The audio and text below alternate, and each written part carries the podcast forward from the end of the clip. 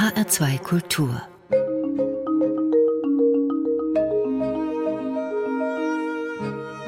Doppelkopf Heute am Tisch mit Tobias Koriat. Gastgeber ist Andreas Bomba. Tobias Koriat ist Kantor und Organist an der evangelischen Thomaskirche in Frankfurt, Stadtteil Heddernheim.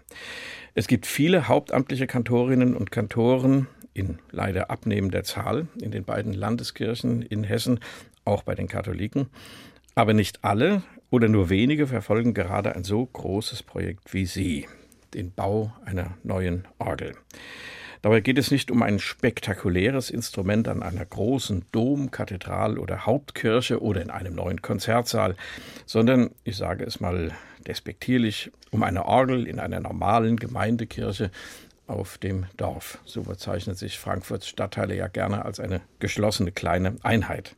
Das bestehende Instrument stammt aus dem Jahre 1952. Es würde also bald 70 Jahre alt. Für Orgeln eigentlich kein Alter freuen wir uns doch an zahlreichen Silbermann, Schnittger, Ladegast, Sauer und anderen nach ihren bekannten Baumeistern genannten historischen Instrumenten. Warum also dieses Projekt Neue Thomasorgel, Herr Koriat? Die St. Thomaskirche ist schon seit vielen Jahren ein besonderer Ort für Musik.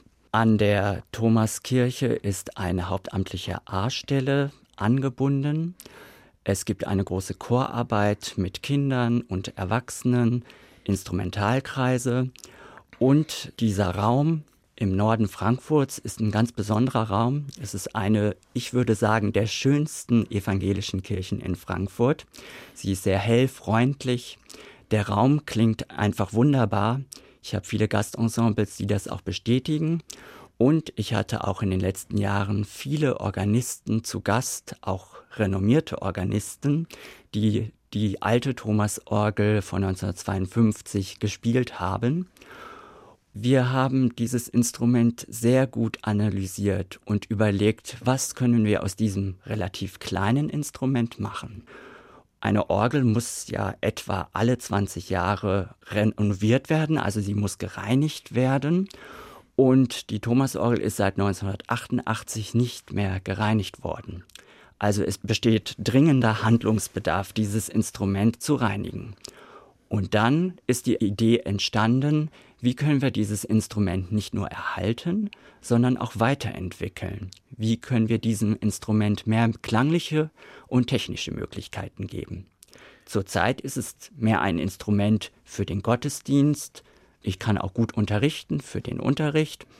Aber für die große romantische, moderne Orgelliteratur fehlt dem Instrument viele Spielhilfen. Es fehlt ein Schwellwerk. Wir müssen einige neue technische Dinge einrichten, damit wir auch die bedeutende und große Orgelliteratur spielen können. Jetzt sind wir mittendrin in einem ganz ähm, detailliert auszuführenden Thema, nämlich dem Instrument Orgel an sich. Es ist das größte Musikinstrument, das es gibt. Es ist relativ konservativ, weil es ein teures, großes Instrument ist mit viel Handwerk, im besten Fall viel Individualität, Anpassung an den Raum. Das ist das eine. Das andere, es hat sehr viele Funktionen. Also wer gelegentlich in die Kirche geht oder mal im Radio einen, einen Gottesdienst hört oder im Fernsehen einsieht, der weiß, Gemeindegesang wird von der Orgel begleitet. Am Anfang spielt jemand, am Ende spielt jemand. Wenn ein großes Requiem für große Staatsmänner von irgendwoher kommt, zuletzt war es in, in, in, für Jacques Chirac in Paris, was man im Fernsehen gesehen hat, wo die große Orgel in Saint-Sulpice erklang. Da braucht man dieses Instrument, um Musik zu machen. Dann gibt es das kirchenmusikalische Leben, wo Konzerte gespielt werden sollen ja, ein Instrument wie das Ihre, das war eher auf den Gemeinde, auf die Gemeindearbeit fokussiert und jetzt wollen Sie im Grunde mehr daraus machen. Das habe ich so richtig verstanden. Jawohl, so ist es. Es soll eben auch mehr Literatur möglich sein zu spielen. Dieses Instrument wurde ja entworfen, also die klangliche Disposition des Instrumentes wurde entworfen vom berühmten Orgelprofessor Helmut Walcher. Er hat auch dieses Instrument selbst eingeweiht Helmut Weicher hatte natürlich eine ganz seine eigene Klangästhetik. Dieses Instrument entspricht eben der Klangästhetik um 1950. man kann dort sehr gut Johann Sebastian Bach darstellen, aber eben in der Musizierpraxis, wie man sich das 1950 vorgestellt hat. Mhm. Also zum Beispiel haben wir eine elektrische Traktur, keine mechanische Traktur. Jemand, der natürlich authentisch Bach spielen will, der würde nicht auf einer elektrischen Traktur spielen, ja. sondern auf einer mechanischen. Das muss man auch erklären. Also wenn Sie die Taste drücken auf der Orgel, dann setzt sich entweder ein hölzerner Mechanismus, meistens sind es Drähte und, und Hölzer in Gang, damit die Luft, die von dem Windmotor erzeugt wird, in die Pfeife strömen kann. Und das in Echtzeit. Also das muss funktionieren.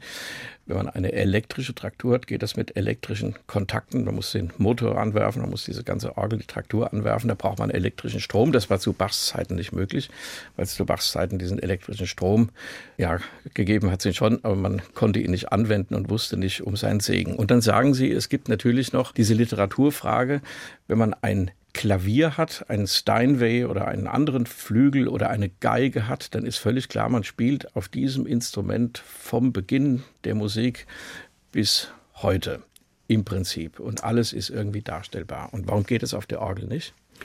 Weil man für bestimmte Werke ganz bestimmte Klangfarben, Register braucht.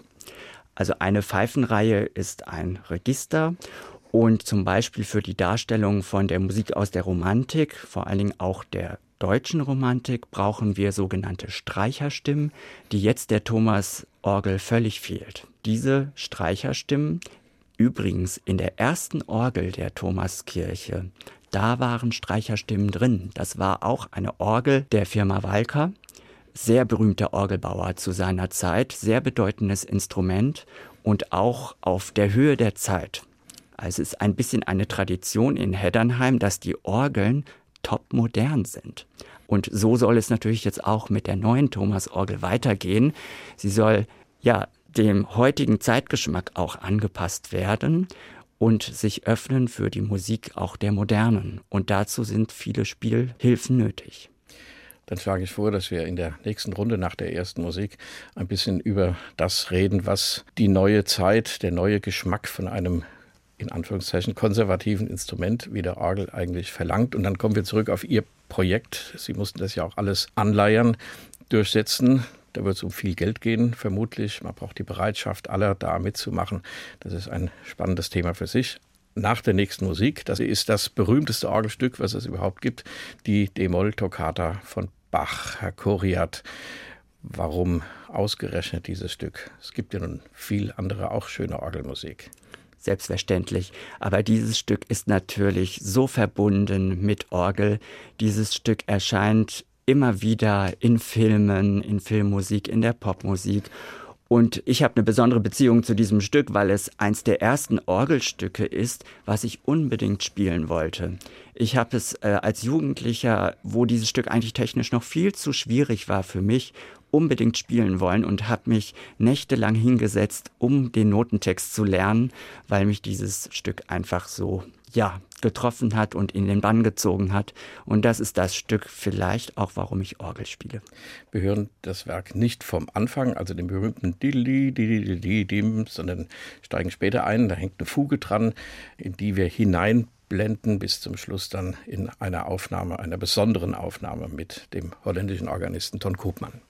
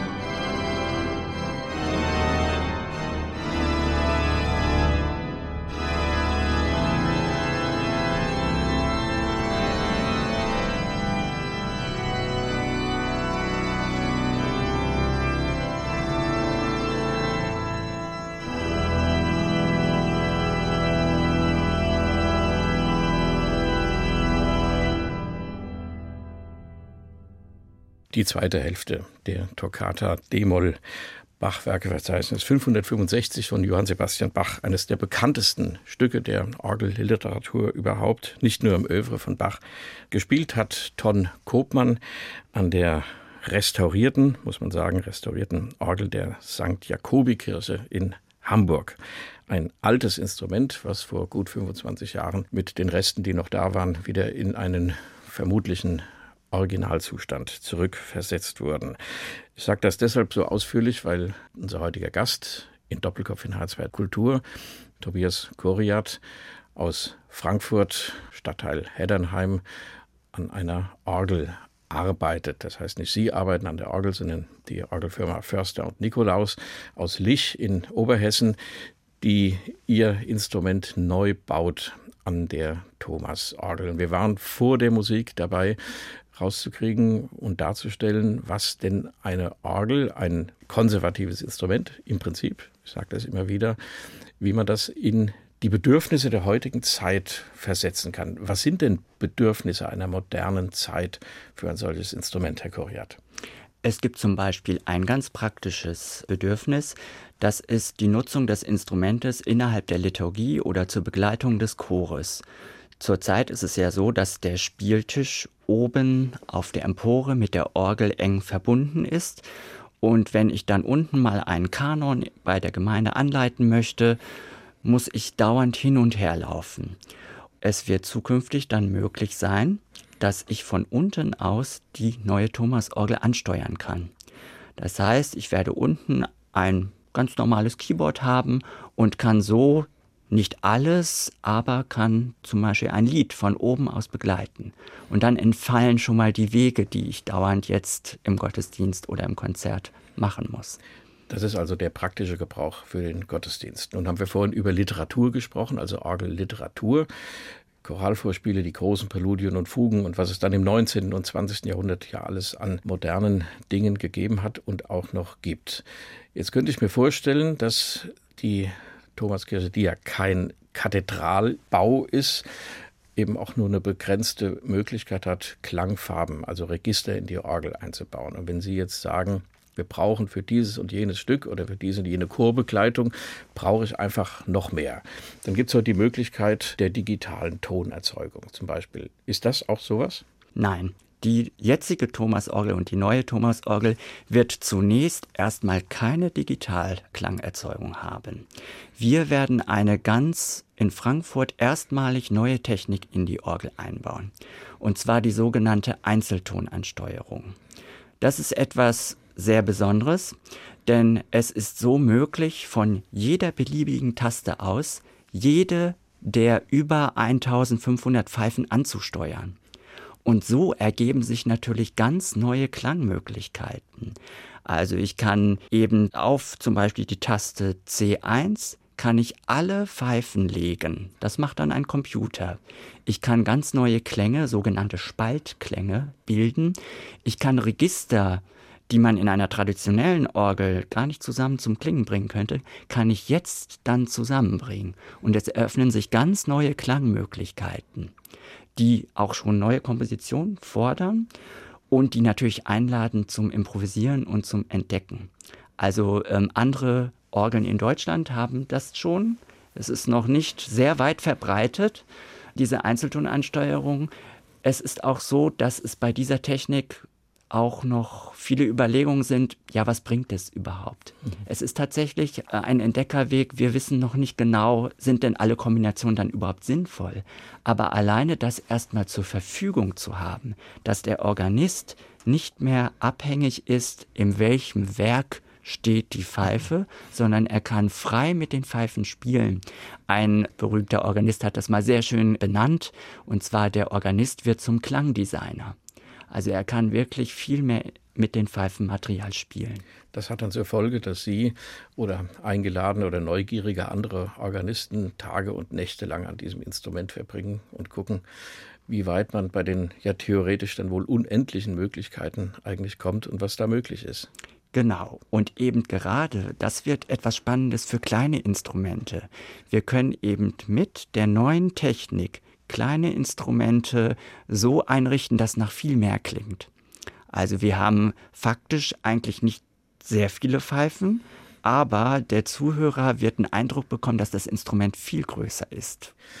Wir haben dennoch vorhin das Wort der digitalen Klangerzeugung in den Mund genommen, die berühmte Digitalorgel. Das ist ein Glaubenskrieg der Organologen. Was ist besser, die Pfeifenorgel oder die dann über Lautsprecher letztlich abklingende Orgel? Das hat ja oft auch einen Kostenfaktor und ich kenne Gemeinden, wo man sagt, warum brauchen wir überhaupt eine Pfeifenorgel? Viel zu teuer. Wir stellen ein paar Lautsprecher auf und dann ein Keyboard dazu. Das langt auch. Wie ist Ihre Meinung zu dem Digitalen, was Sie ja zunächst in dieser Form nicht in der neuen Orgel haben wollen? Also ich war eine längere Zeit unterwegs, eigentlich in ganz Europa und habe mir viele unterschiedliche Orgelkonzepte angeschaut. Es gibt ja auch Konzepte, wo beides zusammenkommt. Also nicht nur reine Pfeifenorgel oder reine Digitalorgel, sondern ich habe äh, nach äh, Orgelprojekten gesucht, wo diese Dinge zusammenkommen. Und es gibt tatsächlich einige Orgeln, wo das sehr gut schon gelungen ist, dass man einige Register digital macht und das sich wunderbar mischt mit der traditionellen Pfeifenorgel. Ich habe auch abschreckende Beispiele ähm, erlebt. Ich glaube, Sie haben es eben angesprochen, das Hauptproblem liegt am Geld. Die meisten Gemeinden schaffen sich eben eine Digitalorgel an aus finanziellen Gründen und möchten dann natürlich auch wenig ausgeben.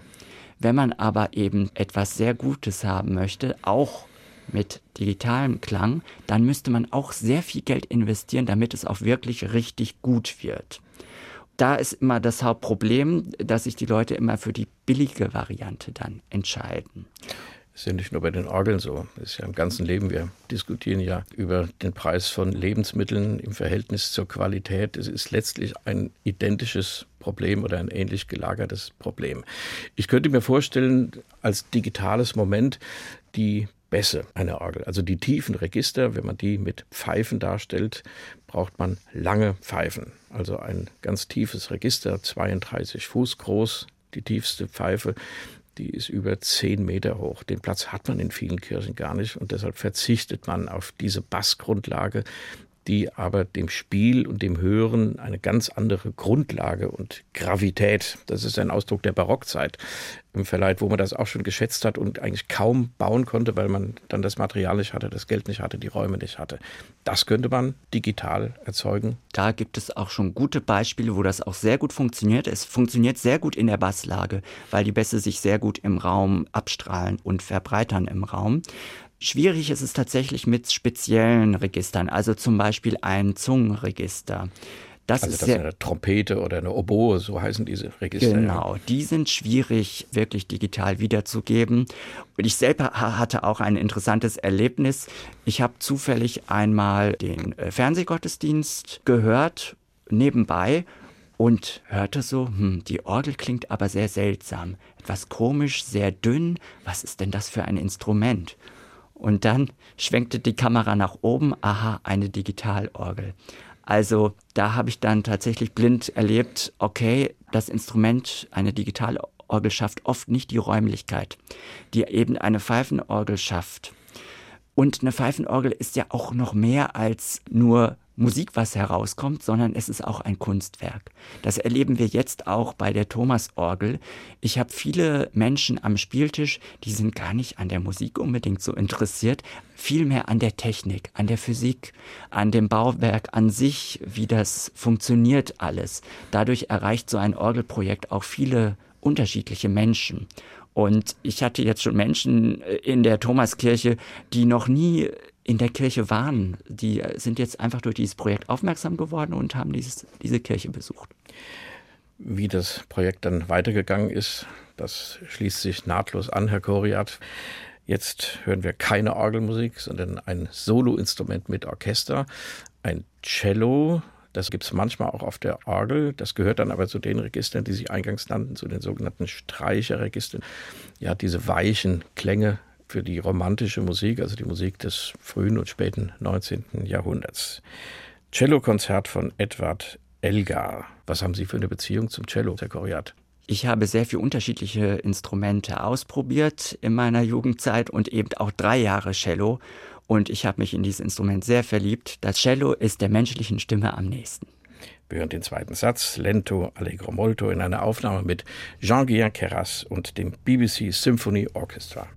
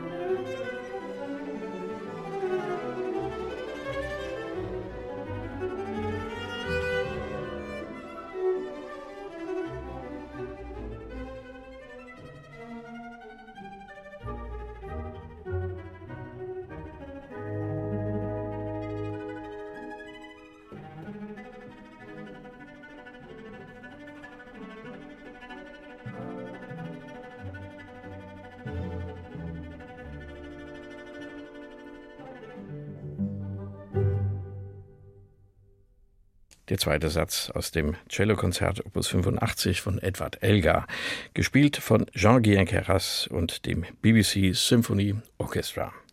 Doppelkopf in H2 Kultur mit Andreas Bomber und zu Gast Tobias Koriat, Kantor und Organist an der St. Thomas Kirche in Frankfurt-Heddernheim. Wir haben es eingangs gesagt, Frankfurt eine große Stadt, Heidenheim ein Stadtteil. Man versteht sich dort sehr gerne als eine kleine Einheit, wie in allen Frankfurter Stadtteilen oder in allen größeren Städten, die solche Stadtteile haben.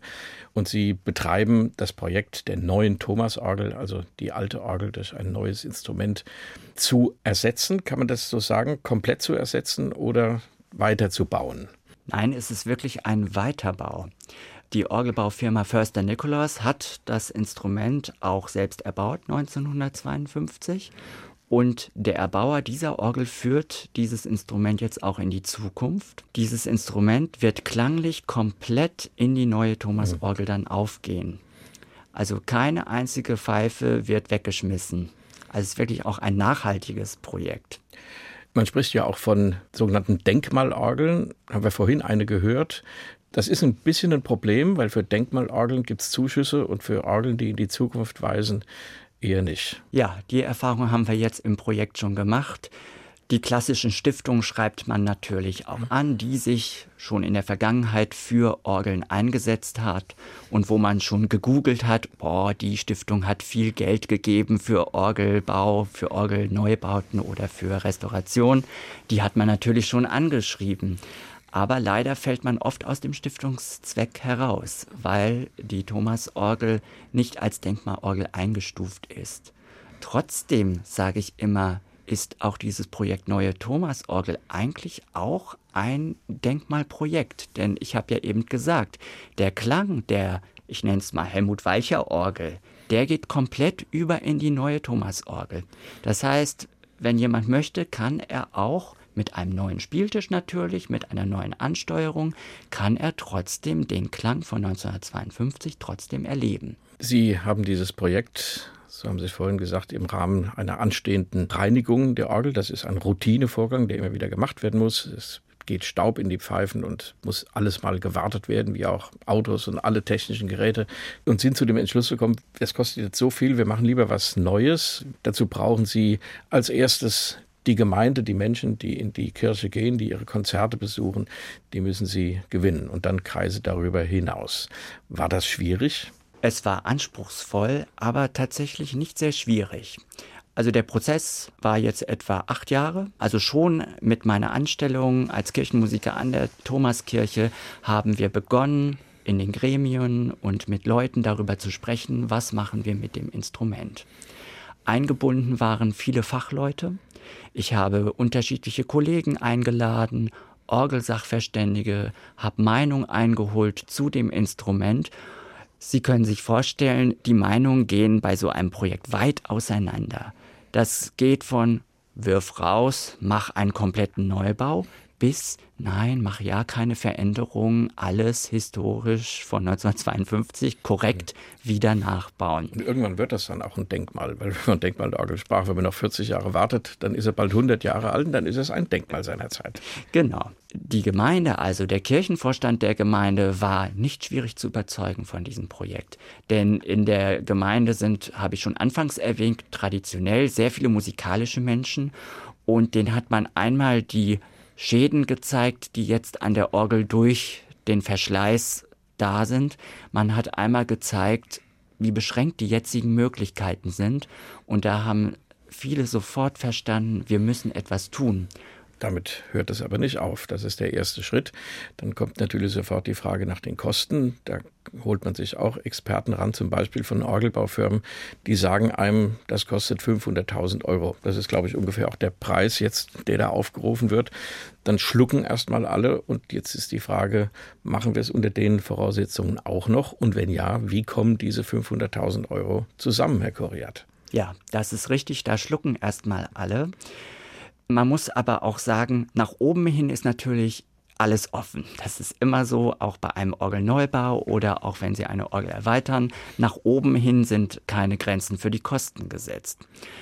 Für das Projekt Die neue Thomas-Orgel haben wir verschiedene Orgelbauer angesprochen, die schon besonders innovative Projekte in Deutschland gemacht haben. Also wir haben nicht ausgeschrieben, wie man das für einen Neubau machen muss. Wir haben wirklich angesprochen, wer könnte dieses Projekt, was wir hier haben, die Idee am besten verwirklichen. Und da hat am Ende Förster Nikolaus einfach überzeugt. Die Firma wartet die Orgel jedes Jahr schon zuverlässig. So kamen dann irgendwann die Kosten, insgesamt Kosten von 500.000 Euro zustande. Die müssen wir jetzt einsammeln. Einen kleinen Teil hatte die Gemeinde schon in der Rücklage angespart. Und für dieses Einsammeln hat sich ein Fundraising-Projekt gefunden, also eine AG mit Leuten, mit interessierten Leuten, die ganz unterschiedliche Dinge entwickelt haben. Also es gibt den klassischen Orgelwein, es gibt die Orgelpfeifenpatenschaften, es gibt Marmelade, es gibt Honig, es gibt Benefizkonzerte.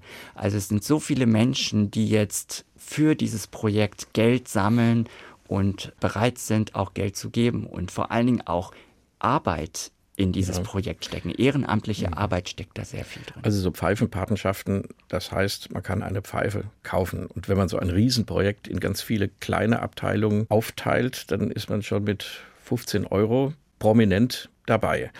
Das motiviert natürlich auch. Jetzt könnte ich mir vorstellen, und das erleben wir immer wieder in kulturellen Projekten, dass dann natürlich die Bedenkenträger kommen und sagen, alles schön und gut, aber wir brauchen Schulen, wir brauchen Kindergärten, dies und jene soziale Bereiche, das darf darunter nicht leiden, also lieber Geld dafür geben. Ja, am Rand habe ich das auch erlebt, aber man muss dieses Orgelprojekt einfach im Gesamtkonzept der A-Stelle an St. Thomas sehen wir machen ja nicht nur Orgelmusik, sondern wir machen mit unserer Chorarbeit und mit unserer Arbeit vor allen Dingen auch mit den Kindern und mit dem Heddernheimer Kinderchor auch eine soziale Arbeit. Und die musikalischen Veranstaltungen, die neue Frankfurter Bachstunde, es ist ein Format, das ist eintrittfrei. Also man kann so dort monatlich kostenlos ein wunderbares Konzert erleben. Auch das sehe ich als eine soziale Arbeit. Und dazu bedarf es eben auch eines guten Instrumentes. Und wenn man das so in der Gesamtheit sieht, dann ist das eigentlich kein großer Betrag mehr. Wir machen wieder Musik. Herr Koriat, Sie haben sich ausgesucht das Agnus Dei von Christoph Penderecki, einem berühmten polnischen Komponisten. Das Stück hat einen politischen Hintergrund. Es ist integriert in das sogenannte polnische Requiem. Der Ausgangspunkt war, dass ein Denkmal aufgestellt wurde auf der Danziger Werft, wo die Gewerkschaft Solidarność ihren Ausgangspunkt hatte, an die Opfer des Arbeiteraufstands von 1970. Dieses Denkmal sollte zehn Jahre später aufgestellt werden. So ist dieses Agnus Dei eines, ein Teil des Requiemstextes entstanden und man hört in dieser Musik einen Aufschrei. Also das beginnt so ganz liturgisch, sphärisch und dann kommt ein ungeheurer Aufschrei, ähm, der diese Situation sehr, sehr eindrücklich ins Gedächtnis zurückruft, wer sich an die Bilder von damals noch erinnert. Herr Koriat, wo haben Sie das Stück kennengelernt? Haben Sie es schon mal gesungen oder selbst aufgeführt? Selbst habe ich es noch nicht aufgeführt. Ich bin aber mit meinem Chor daran am Arbeiten, dass wir dieses Stück irgendwann mal aufführen können. Denn es ist einfach sehr farbig und Sie haben es eben erwähnt, dieser eindrucksvolle Aufschrei. Es bewegt einfach sehr. Es ist für zwei Chöre a cappella geschrieben, hier in einer Aufnahme und auch nur der erste Teil dieses Stücks mit dem Chören des Bayerischen und des Norddeutschen Rundfunks unter Leitung des Komponisten.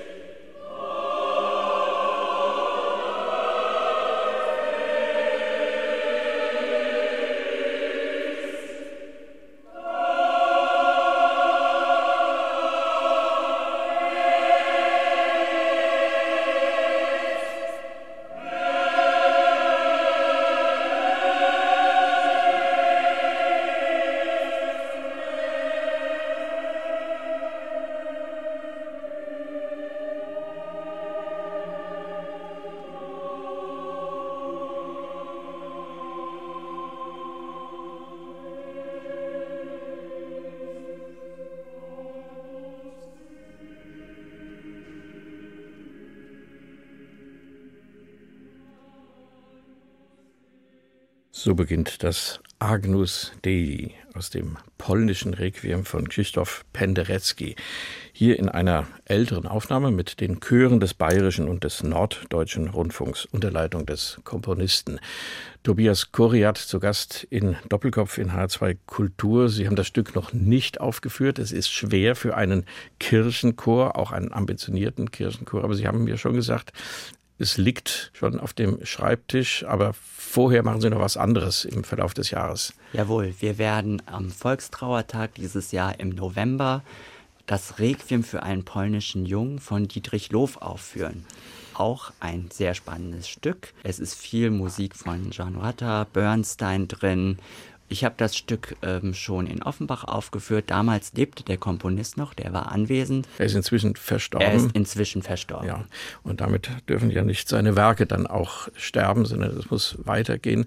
Ein nicht unprominentes und schwieriges, aber wichtiges Stück Musik, Kirchenmusik, wir sprachen ja über die Orgel als konservatives Instrument im Prinzip, als Mittelpunkt einer guten kirchenmusikalischen Arbeit, die die Menschen mitnimmt, die auch für Kinder und Jugendliche tut, die sich auch zum Teil als eine ästhetisch fundierte Sozialarbeit versteht. Vielleicht kann man das so ausdrücken. Ist das, Herr Koriat, der Reiz des Kirchenmusikerberufs? Ja, es ist der Reiz des Kirchenmusikerberufs, dass man mit so viel unterschiedlichen Menschen zusammenkommt, mit allen Generationen. Also ich arbeite hier mit Kindern aus dem Kindergarten bis hin zu alten Menschen, nicht nur mit Profis, sondern auch mit Laienmusikern, die zusammenzubringen, zu Projekten zu verbinden. Das ist eine sehr anspruchsvolle Arbeit. Für manche ist es vielleicht, wäre es auch zu stressig. Die wollen unbedingt nur ein Profi-Ensemble. Mhm. Aber gerade das Laien zu so einem großen Ergebnis zu bringen, dass sie über sich hinauswachsen. Das ist schon was Besonderes, was wir im Kirchenmusikerberuf tun können.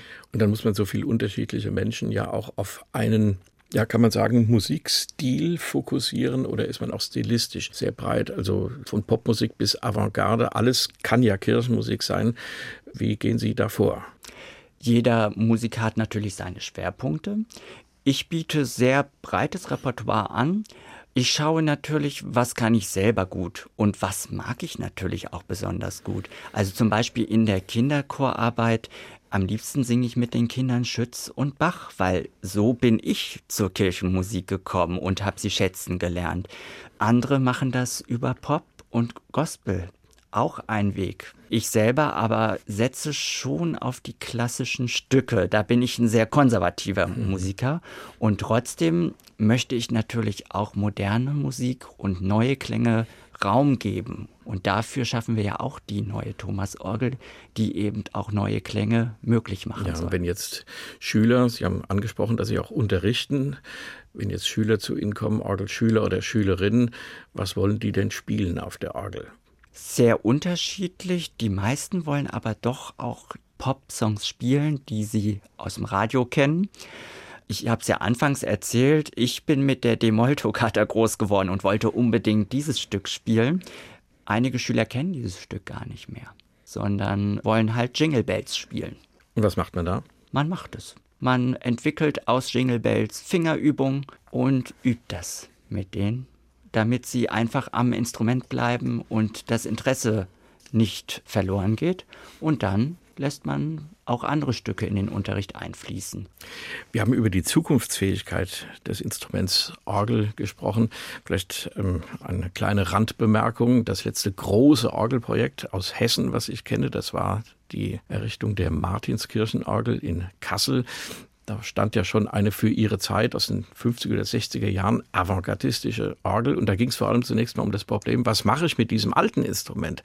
Bei Ihnen in Heddernheim, Sie sagen, Sie bauen das in das neue Instrument mit ein, sodass man es auch innerhalb des neuen Instruments, wenn man alles Neue weglässt, ansteuern und spielen kann. Das wollte man in Kassel auch, das hat nicht funktioniert. Man hat es dann einfach in eine andere Kirche verfrachtet. Da steht diese alte neue Orgel jetzt und in der Martinskirche eine ganz neue Orgel. Also da ist man im Grunde einen anderen Weg gegangen, aber hat sich auch sehr viel besorgt um den Erhalt eines doch guten, interessanten Instruments. Und ein anderes Beispiel in Paris, in Notre Dame, die ist ja nun abgebrannten Kathedrale stand ein Wunderwerk an Orgel, auch x-mal restauriert und erweitert seit dem 19. Jahrhundert. Da gab es einen Rechner an dem Instrument, den musste man als erstes einschalten. Und da konnte man alles spielen, der hat das gespeichert, wenn da Plattenaufnahmen waren, Olivier Ladré, der Organist, der hat alles gespielt, x-mal. Und dann morgens um vier, wenn draußen alles ruhig war, in dieser ein, zwei Stunden, da hat man es dann einfach abgespielt und aufgenommen, ohne dass der Organist da sitzen musste. Das könnte natürlich dazu verleiten, zu sagen, wir brauchen eigentlich keine Organisten mehr, wir können das irgendwo zentral einspielen und da geben und wenn ein Lied begleitet werden muss, dann wird einfach auf Knopfdruck wird das abgespielt. Ist das eine Vision von Ihnen oder eher ein Schreckensszenario? Es ist sehr unterschiedlich. Dieses Thema wird auch sehr unterschiedlich gesehen. Für einige ist es ein Schreckensszenario. Ich bin der Meinung, wir könnten eigentlich sogar die Orgel dadurch retten, den Orgelklang mit solchen Automaten. Denn wir haben das Problem vor allen Dingen in ländlichen Regionen, dass wir keine Menschen mehr haben, die die Orgel spielen können. Und damit diese Denkmalorgeln klingen können, wenn die sich dann so ein Orgelautomaten kaufen, damit ihr Instrument erklingt, der Klang bleibt dann erhalten. Und bei der Orgel ist es ja sowieso so. In der Regel sehen sie den Spieler nicht. Für viele Menschen wird das egal sein, ob da ein Mensch spielt oder eine Maschine. Ich stelle mir so vor, wenn zum Beispiel ein Brautpaar kommt und möchte gerne mal hören, das Stück, wie klingt denn unser Stück zum Einzug und ich bin in Urlaub und der Pfarrer könnte auf eine Taste drücken und könnte zeigen, so an der Thomasorgel wird das dann klingen, wenn der Choriat ihre Hochzeit begleitet. Ich finde das eigentlich sehr positiv. Dann bringt man auf einem USB-Stick den Gottesdienst mit. Dann könnte man natürlich auch gleich an die Predigt denken und auch das handelnde geistliche Personal ersetzen. Natürlich, das kann alles passieren, aber wir merken ja doch, im Grunde wollen dann doch die Menschen wieder den Menschen dahinter sehen und auch eine Geschichte hören. Also das merke ich auch jetzt beim Orgelprojekt. Vieles, was sich jetzt ergeben hat, das ging auch über die Beziehung, über die menschliche Beziehung. Und so haben wir so ein großes Projekt aufgebaut. Wie ist denn, Herr Koria, zum Schluss, wie ist denn der zeitliche Rahmen dieses Orgelprojekts? Sie haben vor acht Jahren angefangen, dann viele Überlegungen gestartet, Finanzierung angeleiert. Das ist alles noch im Werden und Wachsen. Da gibt es viele kleine Bausteine, die zusammengefügt werden müssen. Aber wann ist das große Werk denn vollendet? Die Orgel wurde im Februar abgebaut. Nun wird sie gereinigt, gelagert und dann muss erst noch die Statik errichtet werden. Die neue Thomasorgel wird doppelt so schwer. Im Herbst wird es dann mit den Arbeiten in der Werkstatt auch weitergehen und wir erwarten, dass wir das Orgelwerk Ende Juni 2021 fertig haben. Und dann? Und dann hoffe ich, dass wir in Frankfurt ein großes Orgelfest feiern dass viele Menschen die neue Thomasorgel erleben möchten und dabei sind, wenn wir dann in der zweiten Jahreshälfte die neue Thomasorgel der Öffentlichkeit vorstellen können. Und ich hoffe, dass wir viele interessante, unterschiedliche Organisten, Organistinnen haben, die dieses Instrument der Öffentlichkeit zeigen werden. Sagt Tobias Koriat, Kantor und Organist an der Evangelischen Thomaskirche in Frankfurt-Heddernheim. Sie stemmen das Projekt der neuen Thomasorgel. Vielleicht auch ein bisschen als Vorbild für andere. Es gibt sicher überall innovative Ideen, Projekte, was mache ich mit den Orgeln, aber bevor ich sie rauswerfe aus den Kirchen und durch Lautsprecher ersetze, vielleicht mal bei Ihnen anfragen, Herr Koriat, was kann man machen? Herzlich willkommen, kommen Sie vorbei. Ich habe jetzt schon einige Anfragen, die sich sehr für dieses Projekt interessieren. Wir werden erstmals in Frankfurt auch einen höhenverstellbaren Spieltisch haben, was natürlich für den Orgelnachwuchs sehr interessant ist. Ich fange ja schon auch mit kleineren Schülern an, die dann auch an die Pedale kommen können. Das wird sehr interessant sein, auch zu beobachten mhm. und zu erleben. Auch das ein Detail, was nicht zu unterschätzen ist, wenn man mal generell über das Problem oder das Instrument nachdenkt. Wir schließen mit einem kurzen Ausschnitt aus dem Sacre du Printemps von Igor Strawinski. Herr Koriat, auch das haben Sie sich ausgesucht. Ich vermute mal wegen dem Rhythmus und den Klangfarben. Ja, dieses Stück ist einfach das bunteste, farbenreichste Stück, was ich kenne. Es inspiriert für alle musikalischen Bereiche, für die Improvisation, fürs Instrumentieren. Es ist einfach toll. Ilyahu Inbal dirigiert das Philharmonia Orchestra, Doppelkopf in H2 Kultur, heute mit Tobias Koriat zu Gast. Gastgeber war Andreas Bomber. Vielen Dank fürs Gespräch, vielen Dank fürs Zuhören.